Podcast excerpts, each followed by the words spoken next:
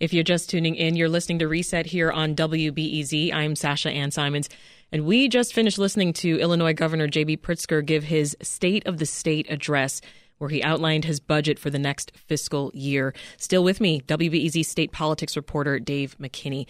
So, Dave, I got to ask, first thoughts coming out of this 45-minute to 1-hour speech that we just got? Yeah, I think we were close to 60 minutes here off the speech.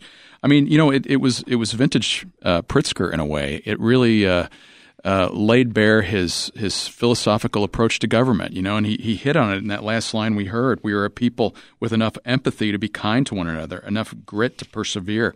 I mean, we heard that. And I think what we saw in this speech also was that, you know, he's done this in the past, but he had more than a half dozen people there as guests that sort of put a face to this speech. I mean, yes. People, you know, how could you not be touched at the very end of this? Where everybody got their introduction. They got their introduction at the very end of the speech. We hear about this 90-year-old woman, Joyce DeFau, who walks across the stage with a diploma at Northern Illinois University in economics. Yeah. But you know, again, he laid out the priorities here, talked about many of the things at the top of the show we talked about, increased spending in education, exactly. This early childhood initiative he talked about, you know, and then we got into some very political topics. I mean, he talked about abortion rights and healthcare. And right. Healthcare and wants to spend more money upgrading the public health system computers here. Yeah, let's talk about that because I mean, we both kind of looked at each other and said that was very interesting, that addition to the budget. Well, certainly. I mean, you know, you can't forget the impact that the pandemic has had on the state of Illinois. 36,000 people, as the governor mentioned in his speech, died from COVID-19. Yeah. And what we kind of learned was that, you know, our IT system in the state and the public health department was not up to what it ought to be. And he's talking here about spending more money to enhance the ability to kind of monitor and react to the next pandemic. Yeah. Well, he started off very strong with all the fiscal progress that he says that has been made. He went down this checklist, essentially. He talked about the $800 million Thompson Center liability being paid, the $4.5 billion unemployment trust fund debt paid. He said the $8 billion in overdue bills paid. Your thoughts there, Dave? Well, I don't think you can walk away from this speech without, you know, seeing him kind of thump his chest a little bit. This was the opening. And we expected that. Opening salvo in the speech about how, you know, as he starts his second term now, the state is on better financial footing than it has been in decades. And those things you mentioned are examples of that. And you know, he talks about there was one line here in the speech that I circled. He said, you know, I'm confident in saying the state of our state is stronger than it has been in decades. And so, you know, financially, he's been very fortunate because, you know, the pandemic did not wreck the state of Illinois' finances, and he was able to kind of manage the state through that. I thought it was interesting early on. He says, you know, maybe some of you are listening to this right now and you're asking, what does this all mean to me? Do you think he achieved that, brought this to an individual level, Dave? Did the people of Illinois think, you know, or feel like he was talking to them as he brought up these individual issues? Well, I think that was one of the techniques he used here in putting various faces into this speech. You know, guests of his that came from, you know, the mayor of Bloomington, the mayor of Rockford. There was a woman here that was with a group that provides behavioral health services in Chicago called Centerstone, Ann Tyree. I mean, her purpose there was to basically, you know, show that her social service agency is back on its feet again after 2 years of a starvation diet because Illinois didn't have a budget under Bruce Rauner. And so you know, he was able to kind of fine-tune a lot of these budget proposal initiatives of his with various faces of Illinois. And as we said here, lots of discussion talking about funding in education, from early childhood to high school to higher ed, which we talked about earlier, Dave. I mean, how big of a deal is the funding that he was discussing there? Well, I mean, one of the issues here, you know, he talked about $100 million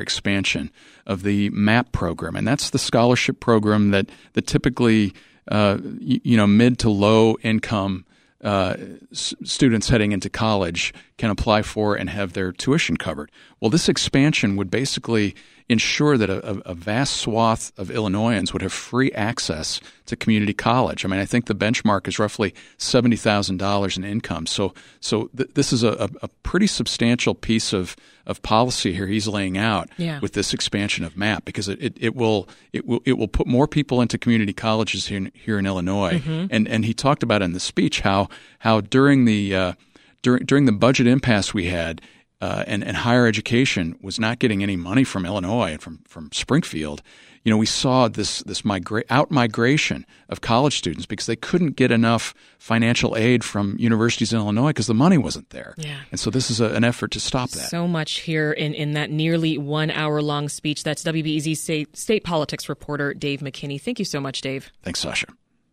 All right, if you're just tuning in, we just heard from Illinois Governor J.B. Pritzker on the state of the state as well as a budget address. So from pensions to education to health care to public safety, we heard a lot of numbers there. So we want to break things down a little bit more and get some further analysis here. Joining us on the phone is Democratic State Rep Margaret Croke of the 12th District. Thank you for joining us. Thank you for having me, Sasha. Representative, can you just remind our listeners of the next steps here after the governor gives his proposed budget? Yeah, so the next step is the governor has given his outline of what he would like to see in the budget. And now, as a member of the General Assembly, we are tasked with figuring out line by line what we can make into reality. So I know in the House, we are going to be focused on a very in-the-weeds and comprehensive budget process. And that really does mean going line by line to figure out what we want to keep in the budget this year, what we want to remove, and how can we incorporate the governor's priorities. Yeah. Well, when Governor Pritzker was reelected, he talked about the need to increase access to child care and early education during his inaugural address last month. Let's listen. That's why I propose we go all in for our children and make preschool available to every family throughout the state. And let's not stop there. Let's provide more economic security for families by eliminating child care deserts and expanding child care options. So Pritzker proposed an additional $75 million in spending for early education, specifically adding 5,000 more slots to existing state-funded preschool programs, also an additional $500 million in K-12 education. Representative, what do you make of his increased investments in education? I'm incredibly excited about them. I know for my family, as well as many families in Illinois, we have goals to make sure that our kids are our first priority, that they receive the education they need from birth. I want to make sure that my kids get a good education in Illinois, want to go to college in Illinois, want to work in Illinois, and then eventually take care of me in Illinois. I think that this is going to potentially fulfill that dream for myself and for many families. And as we see specifically after COVID, women returning to the workforce because we saw that mass exodus occur, we are going to need more child care. Yeah, I mean, sticking with education, Pritzker did talk about other states stealing our high school graduates. And to combat this, he proposed increasing funding for the Monetary Award Program, or MAP, which is going to give tuition grants to low-income students by $100 million. People are obviously really happy to hear this, Representative. Can you just expand on how the governor can actually make that a reality? Like, where can that money come from? Well, we've seen increased revenue throughout the past few years above what our expectations are.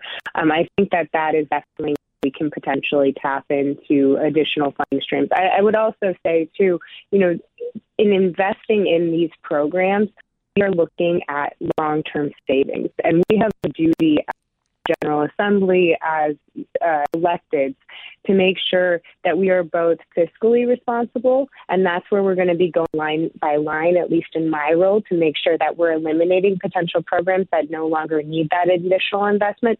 But we also have a social responsibility, and a social responsibility to take care of, you know, our constituents and the residents of Illinois. And I see specifically MAP and additional funding for education is one of those social responsibilities that we have to fulfill.